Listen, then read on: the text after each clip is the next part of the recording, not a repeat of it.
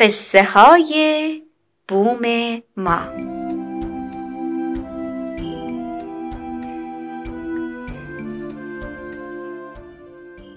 یکی هست یکی نیست.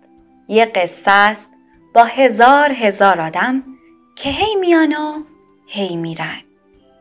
اسم قصه چیه؟ زندگی. قصه گو برامون کتاب بخون.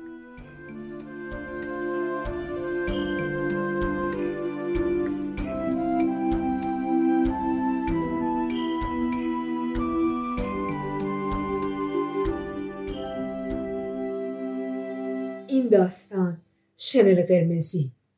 تصویرگر زهره سید مراقه. مترجم زهره ابراهیمی. گوینده فاطیما فدایی.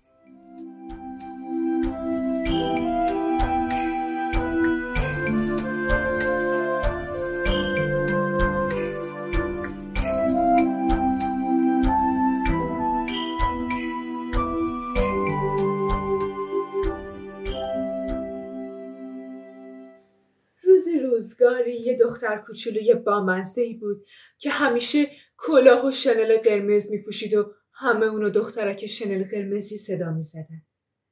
یه روز شنید که مادر بزرگش بیمار شده و به همین دلیل مقداری کلوچه و نوشیدنی در سبدی گذاشت و به سمت خونه مادر بزرگ به راه افتاد. اما بچه ها یه دروغ بود و گرگ می‌خواست اونو گول بزنه. اون باید برای رسیدن به خونه مادر بزرگ از یه جنگل عبور می‌کرد. وقتی به جنگل رسید گرگ رو دید. گرگ به اون گفت اون طرف جنگل گلای زیادی وجود داره. بهتره برای مادر بزرگت گل هم بچینی. شنل قرمزی قصه ما از این پیشنهاد خوشش اومد و به اون طرف جنگل رفت تا برای مادر بزرگش گل بچینه. گرگ هم فورا خودشو به خونه مادر بزرگ رسوند. اونو خورد و لباسای مادر بزرگ رو پوشید.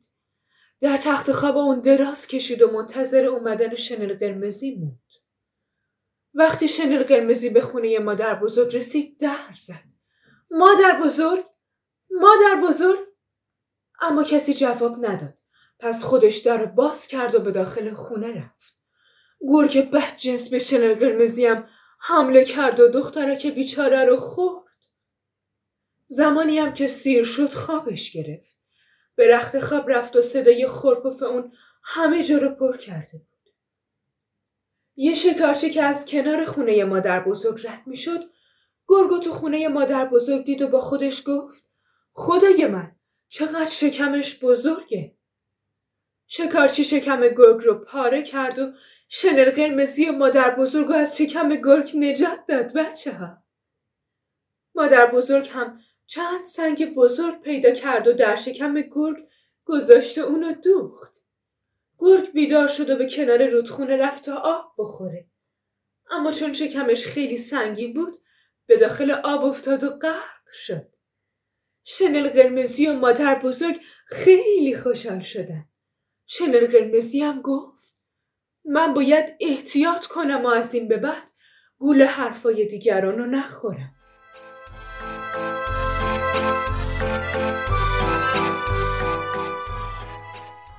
شاید داستان بعدی قصه تو باشه.